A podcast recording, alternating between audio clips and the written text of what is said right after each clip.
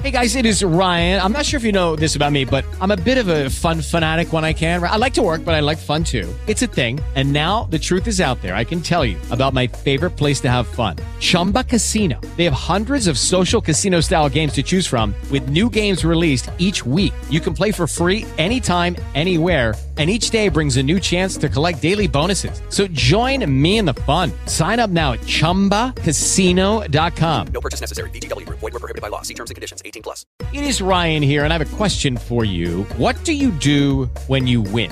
Like, are you a fist pumper?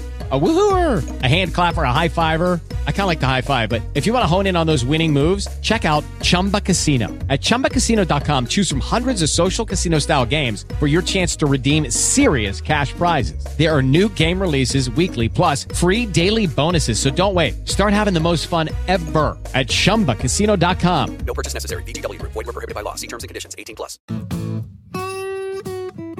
On Metro News, the voice of West Virginia. This is West Virginia Outdoors with Chris Lawrence. Uh, it tracks real super well, but um, not with a 60 pound carp tied to the side. It was a pretty good workout getting it back to the dock.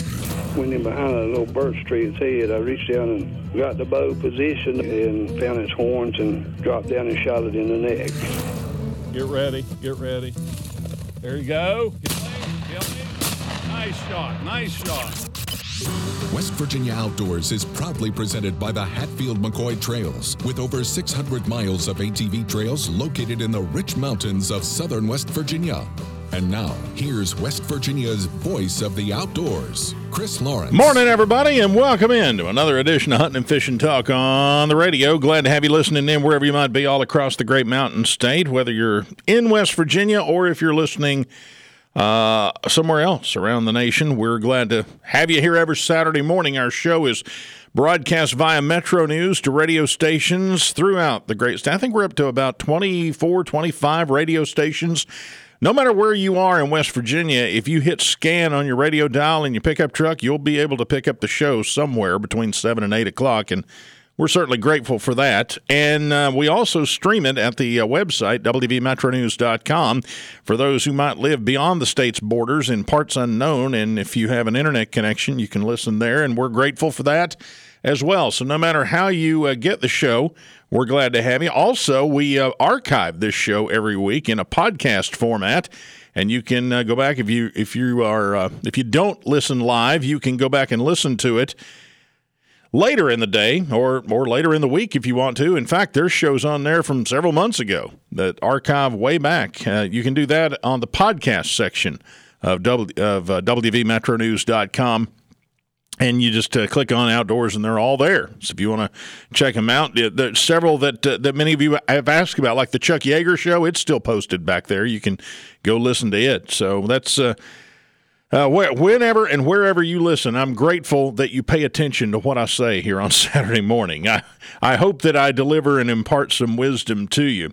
Uh, we're kind of all over the place for this morning because, I mean, it's the last weekend in January, and there's not a whole lot going on as far as outdoor stuff goes. And thanks to COVID, there's even less. Of course, last weekend we would have done the. Uh, the uh, national uh, the uh, uh, hunting and fishing show at the Charleston Coliseum and Convention Center, and uh, in Facebook this week, all those memories of past ones have been coming up, and that's just made me a little sad because that's one of the uh, the best times of the year when we all get together there at the Coliseum and Convention Center and swap stories and, and just enjoy one another's company. And man, I hope we can do that next January. I'm I'm so looking forward to that, even even here a year out. But there are other things we're going to talk about. You you may remember this this story from a few months back. There was a bear illegally killed. I think it was in Upshur County. I have the story at the outdoors page at WVMetroNews.com in which they found the bear's paws had been cut off and then the bear had been discarded over on the side of the road. Well, there's an organization out of Asheville, North Carolina called Help Asheville Bears. That's the name of it. They found out about this and they put up some cash as a reward to help the DNR with that investigation, and apparently it worked. And they uh, they paid somebody. They they're not going to obviously say who it was because the tip was anonymous. But uh, they they paid off this week to somebody. But they called in to tell me about it, and uh, they have a pretty good organization that is really heavily involved in putting money behind investigation of poaching, particularly of bears. So we'll we'll talk to them about their organization coming up in a moment. And a little bit later on, if you're on social media or if you you know you, you've probably come across if you're a fisherman, you've probably come across the WV Angler website. WVAngler.com. That thing has sort of become the repository for all things fishing in West Virginia. Zach Pittman started that, and he he maintains it. And what a what a website it's become as a resource for fishermen in West Virginia. Well, they're celebrating a milestone this year. The 20th year for the WVAngler.com website. So I thought that was where somebody suggested I ought to do a story on that. And I thought, heck yeah. It's the last weekend in January. We'll talk about that. So Zach Pittman will join us later in the show and uh, we'll find out about you know what it takes to maintain that website and what it's become from what he originally thought it was going to be because it's a big deal now and it's bled over into social media and and he just does a really wonderful job and a lot of people get involved there and there's a lot of good discussion about fishing in West Virginia. So Zach will join us here in a little bit from his home in Wetzel County and we'll we'll uh, pick his brain a little bit about that. COVID obviously has impacted everything in our lives and it's going to impact Groundhog Day this year. And French Creek Freddy is not going to be the uh, star under the lights that he normally is on Tuesday, Groundhog Day, but he um, he, will still make a prediction. It's just going to be very subdued and very virtual. Every year, the Wildlife Center, over the course of time, has become a popular activity on Groundhog Day there in uh, at French Creek, and Freddy's the star of the show. But this year, not going to be able to do that. I had an opportunity to speak to Trevor Moore, who incidentally is the new uh, biologist at the uh, at the Wildlife Center. I had a chance to talk to him about what they're uh, what they're planning for Freddie this year. So yeah, like you said, we've normally had uh, pretty steady interest in the in the event. It's actually gone from a single, just kind of one day, twenty minute thing to a, almost a multi day celebration here in the community. So, for example, these last couple of years, uh, when it's been on the weekends, we've had almost almost 450 people.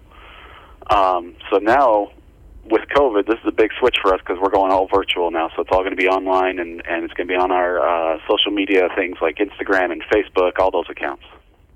And from what I understand, it, it won't be live. It'll be pre-recorded and then played back. Is that right?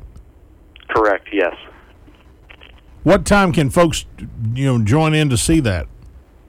Um, and from what I've been hearing right now, it should be up around noon. Um, you know, barring no major problems going on.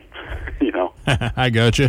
What uh, what are the some of the origins of Groundhog Day, and, uh, and and tell us a little bit about you know how that came to be because I know that's that's always been a big part of this program. Yeah, so Groundhog Day, uh, how it started with some with a lot of German immigrants coming over, originally over in Pennsylvania. Um, and they they they originally did it back in Europe, and so then they once they got here, they wanted to continue this tradition, and uh, about the closest thing they could find is uh, to what they used originally over over there in Europe was a groundhog. So they started doing that, and I guess it's just kind of taken off since from there. Talk what, talk a little about the biology of the groundhog. We don't hear a whole lot about them, but what what would people find unique about these rascals? Yeah, so these guys are uh, part of the squirrel family. So they're they're you can kind of think of them as like big chipmunk, big chipmunks. Um, so they're they're ground squirrels. Um, they are very solitary, um, and they only come out. They only get ready to come out, and they start breeding in the early spring. Um, and that's actually part of why they come out during Groundhog Day. They start coming out and looking around, trying to find uh, new burrows to go meet mates at. And once they once they do find mates, and then dad leaves, and mom is left to raise all the pups on her own. Um, it's a it's a pretty I don't want to say harsh, but pretty quick pr- pretty quick growing up period. Once the once the pups are about two months old, mom's kicking them out of the burrow already. So uh, yeah, two months old, and you're out on your own already. Um, they have they live usually about four to six years, and they get to about two feet long usually um, usually about 13 pounds. And uh, these guys love to dig and eat. So during the during the summer, um, they'll they'll build burrows and and well, spring and summer they'll build burrows. They can excavate up to 700 pounds of dirt out of these burrows. Um, and then during that same time, a lot of farmers may not like it, and they can eat they can eat about a pound to two pounds of vegetation a day, um, trying to put on that fat, getting ready for the winter hibernation. And are they true hibernators? Do they go underground and stay there? They do. They they're true hibernators. They get once they once they go down, they get down to their their body temperature drops to just about right above ambient temperature. Um, getting things like and and and what that does is that basically lowers their heart rate down to a couple beats per minute. They don't uh, a couple breaths per minute, maybe one breath every couple minutes. So they're they are down and they are uh, quite deep in their sleep. Kind of almost like a bear the way they hibernate. Then. Yep, yep. Bears and uh, bats also. Bats. A lot of bat species do very similar things. So there's quite they're they're well. They're, they've got a lot of company in the true hibernator category. I got you. All right. Anything else we need to know about uh, either the celebration there at French Creek or, uh, or or the virtual celebration, or anything about the groundhog you want us to know? Um, not not that I can think of right now. Sorry. I think we covered right. pretty well. So there we go. That's uh, Trevor Moore, who is the new biologist at the uh, West Virginia Wildlife Center at French Creek. So you're going to have to uh, wait till about noon on Groundhog Day for French Creek Freddy's prediction. They'll have it on the DNR's social media sites. You remember last year, Groundhog Day was on a Saturday, man. We, you know, we we uh, we were had them on live here, and he, uh, you know, uh, previewing the uh, the uh, forecast, and he called for early spring, and it and it happened. He's been pretty accurate over the years, French Creek Freddy, but this year um, his publicist uh, is, is going to have to uh, to tone it down a bit. So, but he'll still come out, look around, see if he sees a shadow. So we'll, uh, I'm sure, on Metro News Tuesday we will uh, we will bring that to you. There's one other. Uh, in, in a moment, we're going to be joined by Alex Williams, who's with Help Asheville Bears, about uh, their their work and the, the money that they put up to help with poaching investigations, particularly with bears, not only in North Carolina but up and down the eastern seaboard. So that'll be coming up, and uh, and also tell you a little more about a uh, poaching investigation that was 25 months long and results in charges against a Raleigh County man. That's all still ahead. Uh, stay with us. We'll be back right after this.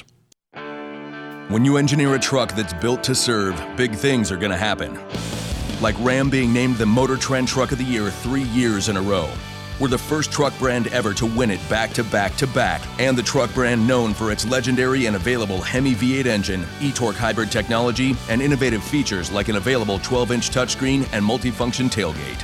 For great deals on Ram trucks, go to ram.com and see your Ram dealer today.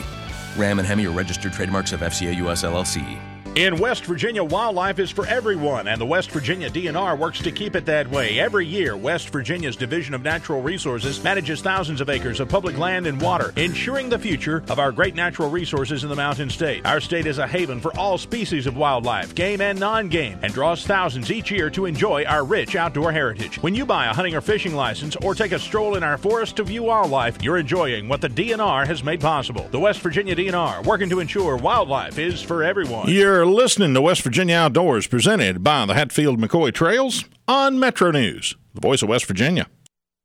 People do some pretty cool things in their 40s and 50s. Why should saving for retirement be any different? I mean, they go back to college, learn new instruments, start skateboarding. Whoa! Okay, maybe that one's not for everybody, but saving for retirement is. With aceyourretirement.org, you can get on track with your retirement savings no matter your age. Just have a three minute chat with Avo, the friendly digital retirement coach from AARP. You'll get personalized recommendations based on your input that are easy to understand and work with your lifestyle. It's quick, easy, and free. Plus, it's sponsored by AARP, so you know they got your back. Gnarly move, Dad. Thanks, sweetie. So, wherever you are in your retirement savings journey, head to aceyourretirement.org and start chatting with Avo today. That's aceyourretirement.org. A message from AARP and the Ad Council. What is dedication? I am the father of a nine year old little girl and a six year old little boy. And I find fatherhood both relentlessly challenging and relentlessly rewarding. My daughter is biological and my son is adopted. I love them both so much.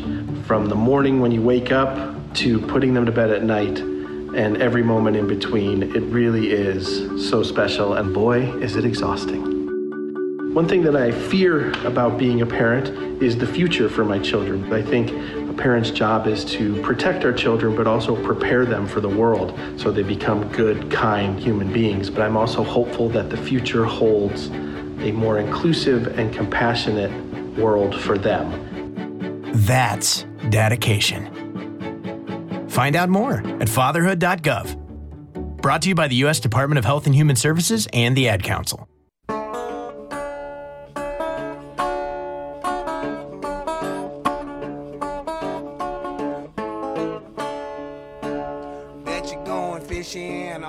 Time, baby going fishing too. Bet your life, your sweet wife will catch more fish than you. Many fish bites if you got good bait. Uh, here's a little tip that I would like to relate. Many fish bites if you got good bait. I'm a going fishing, yes, I'm going fishing, and my baby going fishing. And we're back on West Virginia Outdoors. Chris Lawrence with you. Coming up, Zach Pittman is the uh, he's the guy who runs WVAngler.com, a fantastic website for fishing in West Virginia. We were planning to be joined by Alex Williams with Help Asheville Bears, an organization that uh, actually cold called me this week and presented me with this story, and I was skeptical, but they uh, they had they said they had given a ten thousand dollar reward to uh, some people who had helped out with the investigation of a bear that was poached in Upshur County, and uh, I kept, I you know, I was I was immediately on alert because anytime somebody calls about that, because it it sounded as if it were an anti-hunting, anti-trapping group. Now I didn't, I don't, I I quizzed him further, and he assured me that they were not that. In fact, he said he was a hunter, and the uh, head of that organization was also a. Uh, uh, I think he was a retired military guy, and he was a hunter as well. But what they their organization was about was, you know, ensuring that uh, fair pursuit was was always followed, and they were trying to uh, put money behind investigations into poaching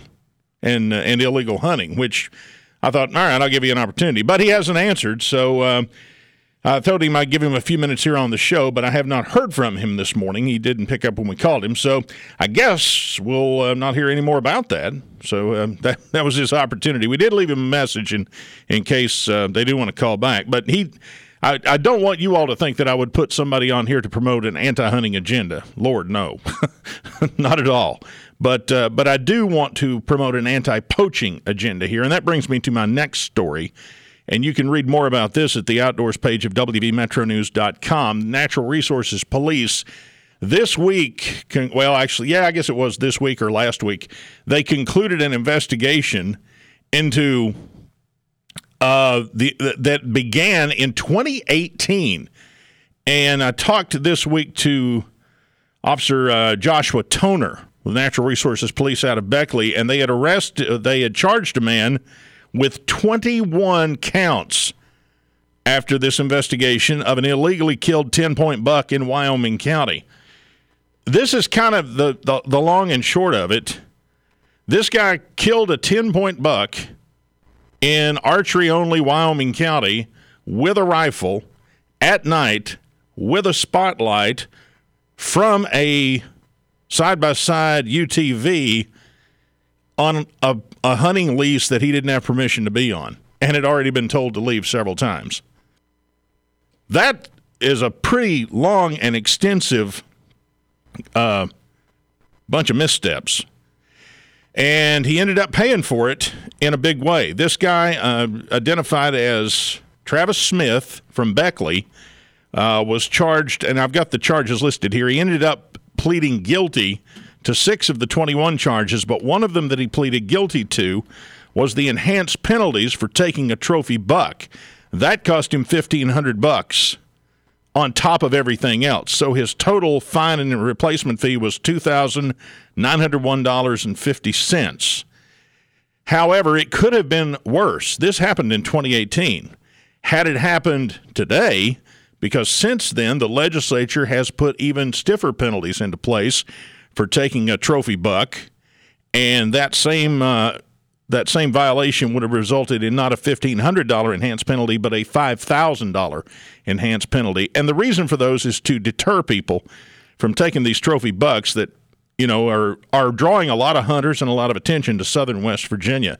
And you can see a picture of the buck. It's a beautiful 10 point buck, and Officer Toner is holding it in that story I posted at the outdoors page of WVMetroNews.com. But I did want to bring that to your attention that uh, Natural Resources Police, nice job there, an investigation that literally took 25 months. I guess it got tied up in magistrate court, and due to COVID 19, and due to some difficulty scheduling witnesses and things along those lines, and, and the justice system moves slowly anyway, it took a long time, but this week they finally nailed that down and uh, and busted uh, a poacher in Wyoming County that took a uh, took a pretty nice buck that will now uh, not be there for the rest of us to have an opportunity to harvest legally.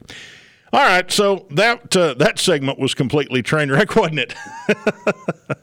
when the guest doesn't show up, then you've got problems. So uh, guess we will uh, dispatch with that conversation and take our next break, uh, Ryan, and uh, and we'll go ahead and get Zach Pittman on the line. Now, if Zach's not there, I don't know what we're going to do. We're going to have to we'll have to call another audible there, but I'm pretty sure we'll get a hold of Zach. That's coming up in a moment, right after this. Tired of hanging around the house, itching for adventure? Then escape to the Hatfield McCoy Trails. That's right, the trails are open, and while trailhead facilities will remain closed for now, over 700 miles of high octane adventure is waiting for you. West Virginia annual resident permits are only $26.50. So get your ticket to ATV Paradise online at trailsheaven.com or see a Hatfield McCoy retailer and escape to the best trails in the USA. Jim Christie, Senior Project Manager with Civil and Environmental Consultants, talks about working for CEC. Each and every employee is employee owner. We all work together every day. We all watch each other, help each other, and make sure that we're all successful in each and every project. It's a lot to do with the culture that we have, bringing a lot of local people together to work in West Virginia and create projects that we're all proud of. Find out what CEC can do for you. Visit them online at wearecec.com. You're listening to West Virginia Outdoors, presented by the Hatfield McCoy Trails on Metro News, the voice of West Virginia. You know that feeling?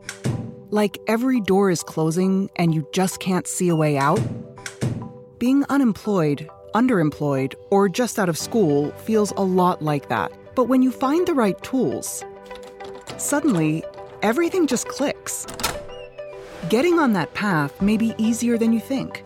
A good place to start? Go to findsomethingnew.org. At findsomethingnew.org, you have access to resources that help develop new skills. Skills that will position you for careers in today's growing industries, from healthcare and manufacturing to cybersecurity and alternative energy. Plus, you can take advantage of online courses, certification programs, apprenticeships, and more. So you can take yourself from unemployed and uncertain to empowered and prepared for what's next. Find your path to a new career today. Visit findsomethingnew.org. A message from the Ad Council.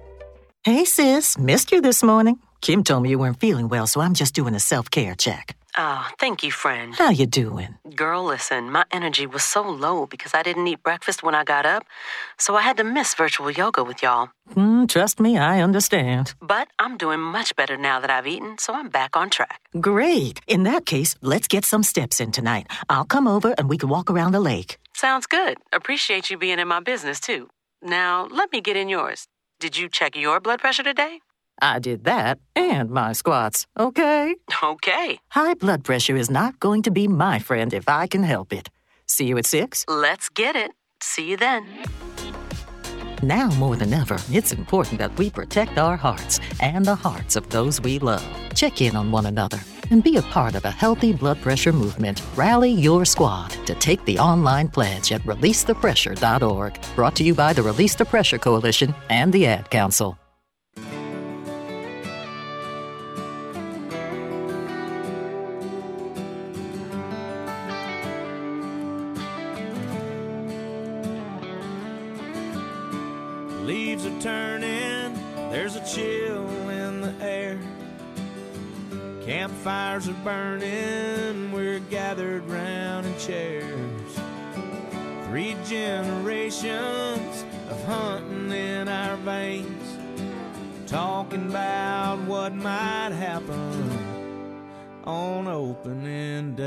Welcome back to West Virginia Outdoors. Chris Lawrence with you. If you fish in West Virginia, it is very likely that at some point in time you've come across either on social media or just perusing the internet uh, WVAngler.com. And if you haven't, you probably ought to because there's a, a, wealth of information there about fishing in the Mountain State. And the man who started it all and keeps it uh, keeps that uh, rodeo in, within the uh, corral every week is Zach Pittman from Wetzel County, who joins us on the show this morning. Zach, how are you? Great. Thanks. Thanks for having me today. Oh, glad to have you on, man. You start. Uh, I had you on because this thing's a milestone. You started this what 20 years ago now. This is your 20th anniversary. This is our 20th anniversary. I was going to school at Fairmont State, and I guess I had more love for fishing than I did organic chemistry. And uh, I would always find myself on the Elk River, and you know, there was a great group of guys down there, and you know, our community kept growing and kept looking back, and we didn't really have a fly fishing group in West Virginia, so uh, this was before Facebook Facebook was around, and nobody really had cell phones back. Yeah, your your signal's breaking up on us a little bit here. Speaking of not having cell phones, but you're right. It, in those days, 20 years ago, the way that uh, people kept up with this sort of thing or their passions was message boards, wasn't it?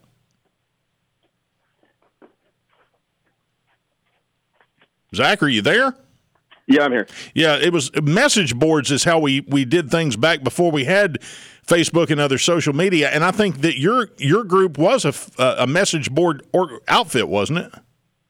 That's pretty much how we started. We uh, like I said, we started when it was called GeoCities back in the day, and uh, we came up with kind of a cheaper message board and just a way for people to kind of get together and communicate and kind of create a community of you know like-minded fly fishermen back in the day. How did how did it grow? I mean, was it just word of mouth and it grew organically, or or, or talk a little bit about how it developed into what it is today? Um, pretty much organically, I would say. Uh, you know, people you would you would have back in the day when uh, you'd go fishing and be on the stream, and you know you'd run into somebody and like, hey, you're on that website. So word of mouth, even just on the stream, people fishing, it just kind of kept growing and growing and growing. So it's kind of organic, kind of a growth through the day years. How did you police it? How did you keep guys from? How did you keep it positive and keep guys from bickering and infighting and all that, the kind of nonsense that seems to happen on the internet when you got keyboard warriors? I mean, how how were you able to to keep that keep the whole thing together without devolving into that? Uh, that's one of the biggest and hardest things. I don't care what platform you're on. Is kind of having some of that. I have a great group of guys. Uh, one of the guys that really does a lot of the IT work, Jonathan Payne, and uh, a lot of other moderators. Uh, we took away, you know, talking politics and stuff like that, and you know, like a lot of filthy language. So we made sure, you know, hey, you're going to post. You're not going to post, you know, berating other members. You're not going to post political stuff. So we just kept it about fishing and made it positive. Yeah, and so you, kind of stayed away from that. You're exactly right that it's hard to police that, especially nowadays because you got you know robots that just crank out that garbage. And, uh, and, and it's hard for you know even a team of humans to to keep all of that tamped down. So yeah, that, that that can and that can wreck whatever your platform is pretty quickly. Yeah, it can create an ugly resource there where, like I said, it's not really about fishing; it's about something else. So that was our positive thing. We wanted to keep this all about West Virginia and about fly fishing. And, you know, so many people helped me get into this sport. So we wanted to give back to everybody and, you know, make it a positive thing about West Virginia. When you talk about fly fishing, have you allowed it to, to go beyond fly fishing to just to, to any you know hook pursuit in the state or any kind of fishing? I'm I'm sure that that sort of stuff, even positively, works its way in there. It works its way in there. I mean, we're we're uh, mainly a fly fishing group. Um, a lot of guys in there are very conservation minded. Uh, there's a lot of other guys. I mean, we don't. We're not a trout based, you know, kind of community, um, which is what the state offers. It offers, you know, bass, muskie. There's a lot of muskie guys that fish on, you know, spin tackle and uh, bass and stuff. So yeah, there's a lot of that in there, but there's a lot of fly fishermen based off there. So that's probably our majority.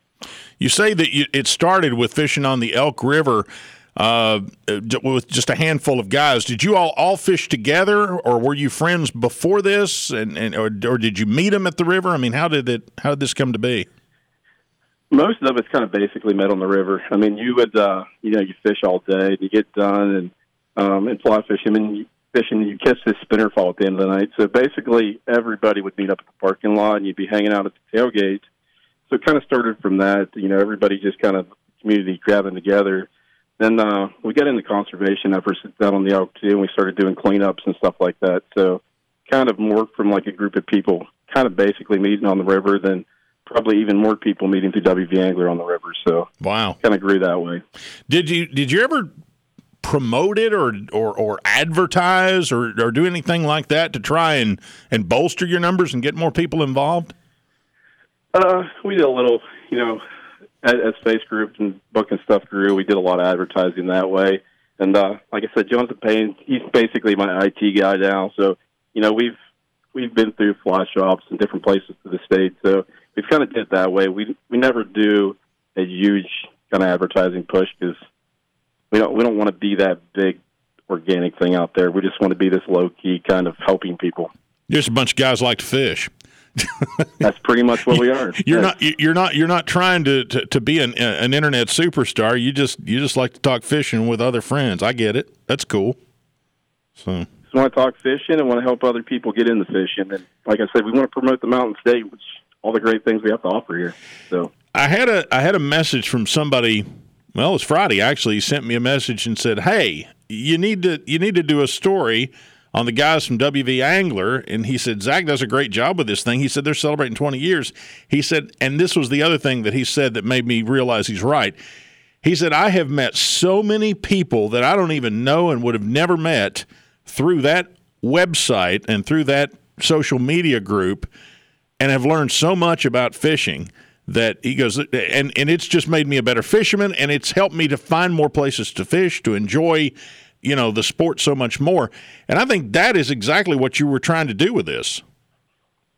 Yeah, that's exactly what I was trying to do when I started. Um, it's it's amazing. We did a twenty for twenty kind of giveaway. You know, trying to get everybody's mind off 2020 and you know COVID and all that stuff, and celebrating 20 years. So you know, our goal was to get everybody's minds like, hey, let's talk fishing again. So you know, we got everybody on that, just talking fishing, and one of the last days was, you know, what WV Angler meant to you, and seeing some of those posts that, you know, the connections that people made, lifelong connections, that somebody they didn't even know, you know, met through there. They have a fishing person for, you know, friend for life or something like that. It's it's amazing the you know the connections we've been able to create with people and people you've been able to you know give information to and get started in the sport. It's it's amazing how it did that for people. Golly, it almost sounds like a dating website, but for fishing. Do you want to date? You want to date a fish, hey, it's, it's perfect for you. you sound you sound like that guy that does the dating website commercials. Like we've put more fishermen together than uh, than anyone else. So, Zach Pittman, our guest this morning, he's from and you're from Wetzel County, right? I'm from Wetzel County. That's We're not up in the Panhandle on the Ohio River. That's not exactly uh, can, the first place people think of when they think fly fishing, is it?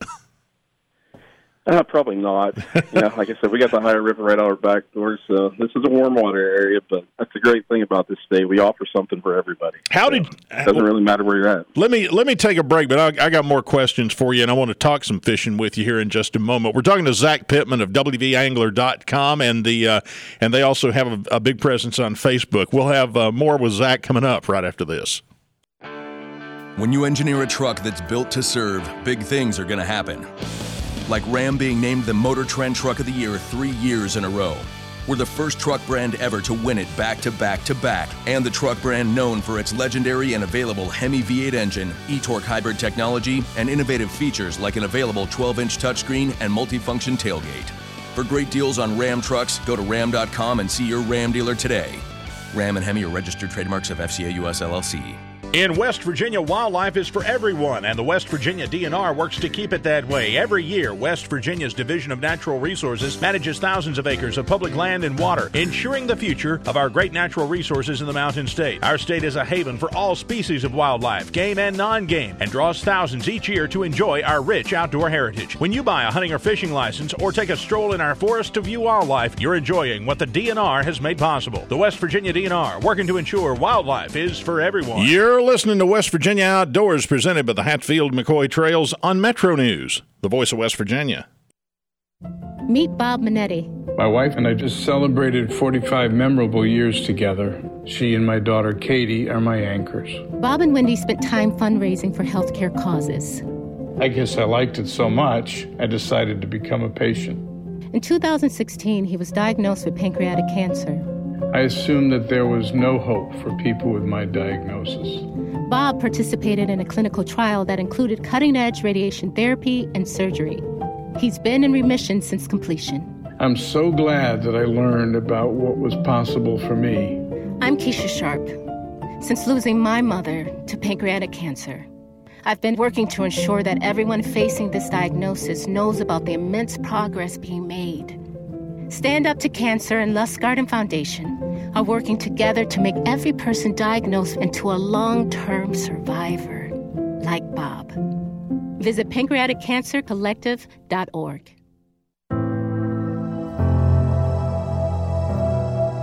When it feels like the world has stopped, good finds a way. Good is happening, even now. Good connects us, even when we can't get close. Good never stops, and neither does Children International. With support from caring friends, we help provide children and families with the critical essentials they need. Essentials like food assistance, hygiene education, medical help, and financial support. To learn more, go to children.org/help today. Together, we can help end poverty for good.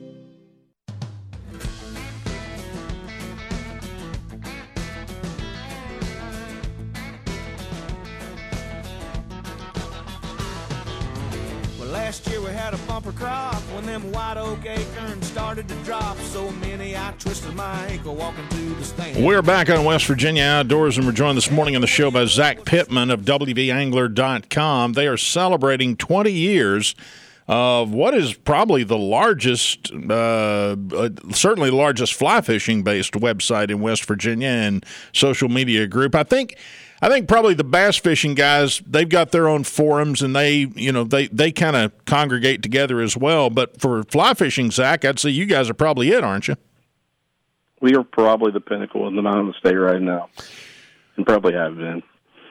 Talk a li- you you mentioned something interesting there a moment ago, and you would have the authority to talk about this. You grew up fishing the Ohio River and, and, and some of those streams there in Wetzel County, Fishing Creek, and so forth, where there are warm water and not a lot of trout fishing goes on there, and, and not a lot of fly fishing is would, would would happen there. How did you get started fly fishing, and how did you how how were you lured to explore some of the mountain streams where fly fishing is far more conducive to the water? Uh, not back then. It wasn't an easy thing to get into. I mean, traveling, think going places in Arkansas like the White River and the Little Red River, where you know you hear about a lot about. Um, the the need for wanting to try something different and uh, more challenging, taking a fish by a fly, isn't always the easiest thing to do. You know, I grew up stock trout fishing and you know chasing you know shavers fork and stuff like that, but need to want to try something more, then it just keeps growing into something else. Like, hey, can we take a bass on a fly? You know, can we take a muskie on a fly, which is extremely challenging, but it just keeps growing into you know you want to try something bigger, and you know then you realize the community that's out there. Once you get into it, it's you know it's an amazing thing that people have such a you know concern for conservation that it keeps growing even more. So, you know, at, at first it's not easy to get into, especially depending on where you're at, but you know that need kind of like bow hunting compared to hunting. It's that little more challenge that you're giving yourself. Yeah, yeah, I, I can certainly see that. Did did your uh, did your did your dad have a lot to do with this, or or did you have a relative or a friend or somebody that uh, that sort of pushed you this way, or was it just something you pursued on your own? Uh, you know, partially my own. My parents were, you know, a great person to get me in the outdoors. My dad was always in Boy Scouts, and my mom helped as well. So, you know, they were the people that honestly gave me like great opportunities in life, whether it be, you know, camping for a month on the Elk River during college. Uh, they pretty much pushed me into the outdoors and you know make sure I had an opportunity to try something. So it kind of gave that you know push from the beginning of just being in the outdoors and you know trying something new constantly. So kind of kept morphing to the you know fly fishing a little bit. Did you say camping for a month on the Elk River? Yeah, that's what I said. Holy cow! I, I guess when you're uh, I guess when you're going to college and you know you have summers off, you you just go fishing if you want to. So Well, I, I, I can Kinda cer- fun growing up. I can understand that. I mean, when I was in college, I mean, while a lot of my friends were partying, I was doing the same thing. I was I'd go fishing, even if it was. I was at the University of Tennessee, and I literally would fish off the bank beside Thompson Boling uh, Assembly Center and Arena uh, into the Tennessee River right there off campus. And then you know there were times too that I'd go and skip class Friday and I'd fish somewhere like that. But I don't think I ever spent a month on on a on a creek at any point. I'm not I'm not sure I could pull that off. that's that's impressive. It, it was a fun experience. That probably is where the Elk River roots even come even more so because you know when we're starting out and I'm down there constantly, it kind of kind of grew into you know something even more meeting people on the river. So I was it was gonna- a fun experience growing up. I was going to say if you spend a month on a river, you better know it better than everybody. Back then, I know it pretty good. It was it was it was fun fishing all the time. How did that start? Did you start at the up at the headwaters and work your way down, or did you stay in one place the whole time? I mean, how did you plan that out? Uh, you know, we I fished. There's a campground on the Tiger. I stayed there, so we fished on the Tigers some. Um, the catch, and release right there in the Elk, uh, going clear up to the headwaters in Slaty Fork. So, you know, you just hit a little different section maybe each day or something, and just keep growing. You know, you find a brook trout stream, and hey, let's go chase some brookies today, or which is you know that's what fly fishing is all about. You just find a stream and say, hey, let's go try this today. Try something new.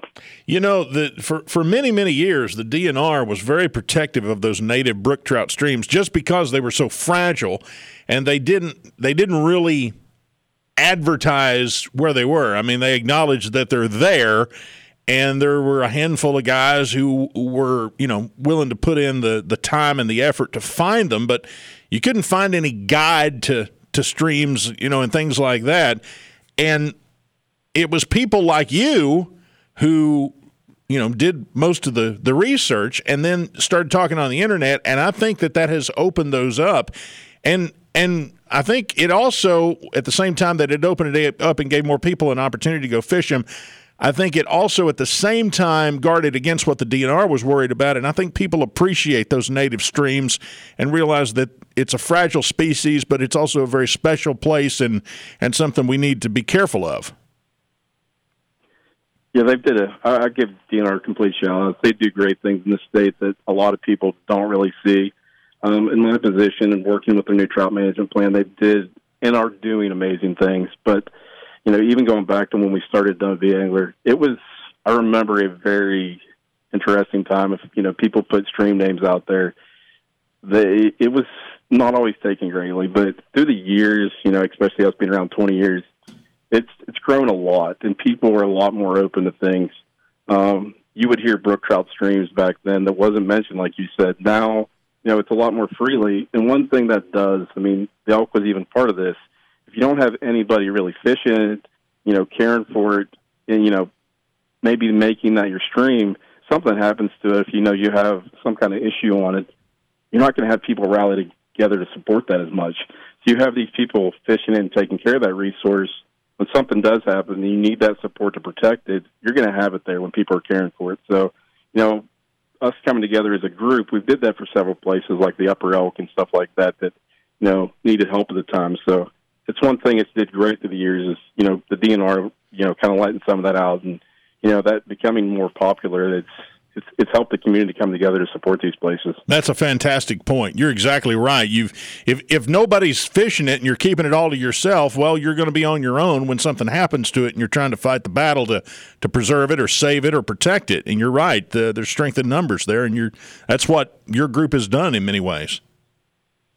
That's one of the big things we did. Like I said, I know on the Upper Elk we had some uh, sewer treatment plant issues with snowshoe, and you know we came together as a community to fight that and keep that off the Slaty Fork area. And they moved it up, you know, on the mountain. But if you don't have that group there that's you know willing to come together and say this place is important, we need to save that.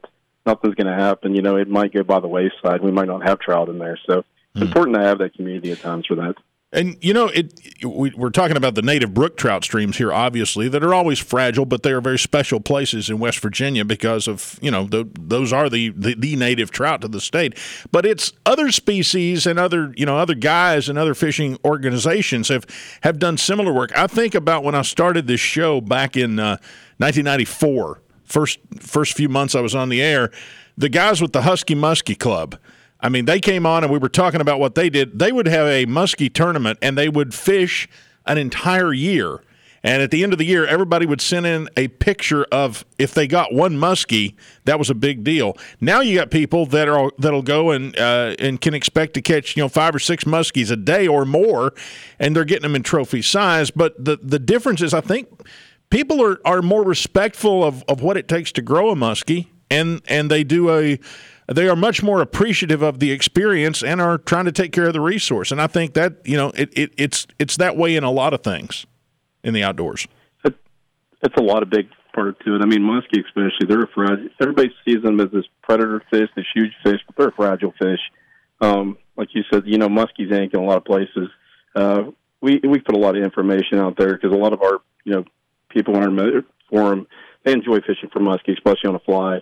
And you know, you get into summer months when the water gets way too warm. That's a fragile creature. They might not be able to take being released. So it's, it's important to put that. It's kind of an education thing too to put that information out there that people don't realize the importance of catch and release. And you put this fish back, you'll be able to catch it again. So that, that's part of it too. Is just educating people so they understand what this resource that we have here is. Zach Pittman of WVAngler.com, our guest this morning, celebrating 20 years of this website and message board and basically communications organization and virtual group that's done great things for fishing, particularly fly fishing in West Virginia. Zach, hang on. I got to take our final break and we'll wrap up our conversation in a moment right after this. When you engineer a truck that's built to serve, big things are going to happen. Like Ram being named the Motor Trend Truck of the Year three years in a row. We're the first truck brand ever to win it back to back to back, and the truck brand known for its legendary and available Hemi V8 engine, e torque hybrid technology, and innovative features like an available 12 inch touchscreen and multifunction tailgate. For great deals on Ram trucks, go to ram.com and see your Ram dealer today. Ram and Hemi are registered trademarks of FCA US LLC. Devonna Corley, Director of Strategic Client Development with Civil and Environmental Consultants, talks about her road to CEC. My road to CEC was a little unique, but I am so happy that it led me to where I'm at today. So, as a West Virginia native, it's very important to me that we leave our communities better than we find them, and I'm very happy to be a small part of an economic driver to bring projects to North Central West Virginia and the entire state. Find out what CEC can do for you at WeAreCEC you're listening to West Virginia Outdoors, presented by the Hatfield McCoy Trails on Metro News, the voice of West Virginia. COVID 19 can hit and hurt everywhere and everyone, but children living in the world's poorest places face the greatest risks of all. For more than 80 years, Child Fund has been working across Africa, Asia, and the Americas, helping millions of vulnerable children. And now we're working even harder to see that families have what they need to keep their kids from going hungry and to meet other needs. All so children can grow up healthy, educated, and safe. As we socially distance, COVID 19 pushes us apart. But as we help children around the world, we pull together. In the biggest emergency response in our 80 year history, Child Fund is working to make sure that children not only survive this pandemic, but thrive beyond it. Learn more at childfund.org. As America's leading CEOs, businesses, and brands, we're 100% in for democracy. That's why we've encouraged our employees and customers to make their voices heard in this year's historic election. We celebrate the record number of voters who cast their ballots. We thank poll workers and recognize elections officials as the trusted source for results. And we encourage patience as officials count every vote. America's democracy is strong. Our companies are united. We support our employees and our customers and we support the communities where we live, where we work, and where we vote. Together, we're 100% in for democracy. Join us at civicalliance.com.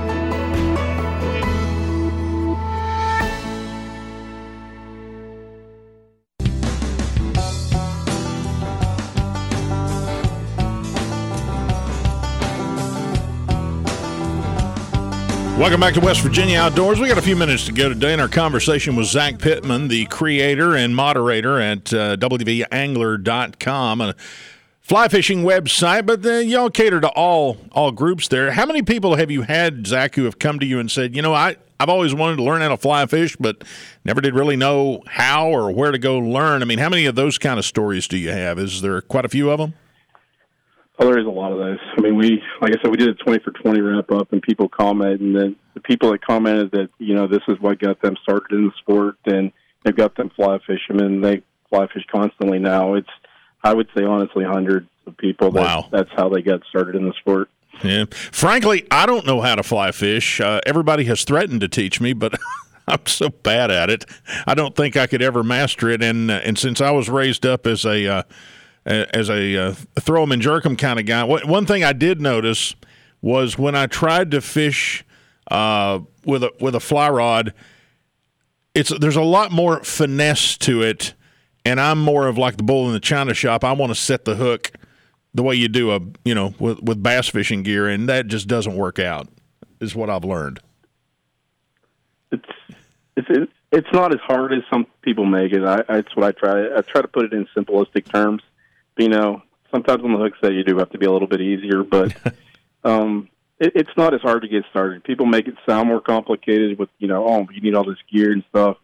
You make it as simple as you can starting out. It's it's it's easy to get involved in, and we have so many great streams here that it's anybody can get started easy, in my opinion. I want to give you an opportunity. If if you could only fish one place left, where would that be? I mean, you're only allowed to fish one stream the rest of your life. What are you picking? Uh, that would be probably easy. In this state, it would be the Elk River because if you really think about the Elk River, what it provides for people, you know, you think of the upper end, you have brook trout, brown trout. Then we get down to the bottom of the elk, you know, we have muskie and smallmouth and all nine yards. So that one stream, you know, it provides everything for us in this state that fishing to me it provides from trout to bass to muskie to everything. You know, you're right about that. I had not ever even thought about that, but the Elk River has every species that you could ever want, and it's largely a clean river from top to bottom. I mean, yeah, it's you know when you think it from the headwaters clear down below, it has everything. Yeah, until you get down to just above Charleston, you don't really even have any kind of industry or, or anything. Of course, we found out, you know, with the water crisis that it it can at times be threatened, but uh, that was on the very lower end of it. Here, it it really is a, a stream that does not have a whole lot of uh, of uh, at least industrial threat on it, un- unlike a lot of others in West Virginia. So, what? Uh, go ahead. It's a special stream, and that's like I said. When we're talking about coming together to support things, places like that, that's the places that need it. Yeah, exactly. Uh, what are, do you, where do where do you go from here? You've reached a twenty year milestone. I mean, have you have you reached the pinnacle of what you want this to be, or do you think it could be something bigger? Did, it sounds to me like if it gets much bigger, it's going to turn into your full time job, and then it would no longer be fun; it'd be a job. It's always fun. Um, you know, fly fishing's taken me clear across this country. I get to do fly fishing shows with a company called Vedavoo, and you know, go to some of the biggest fly fishing companies in the world and talk fly fishing people. Um, to me, the members are what makes it. So it can only go bigger. Um, myself and Jonathan Payne, we keep moderating and we keep adding.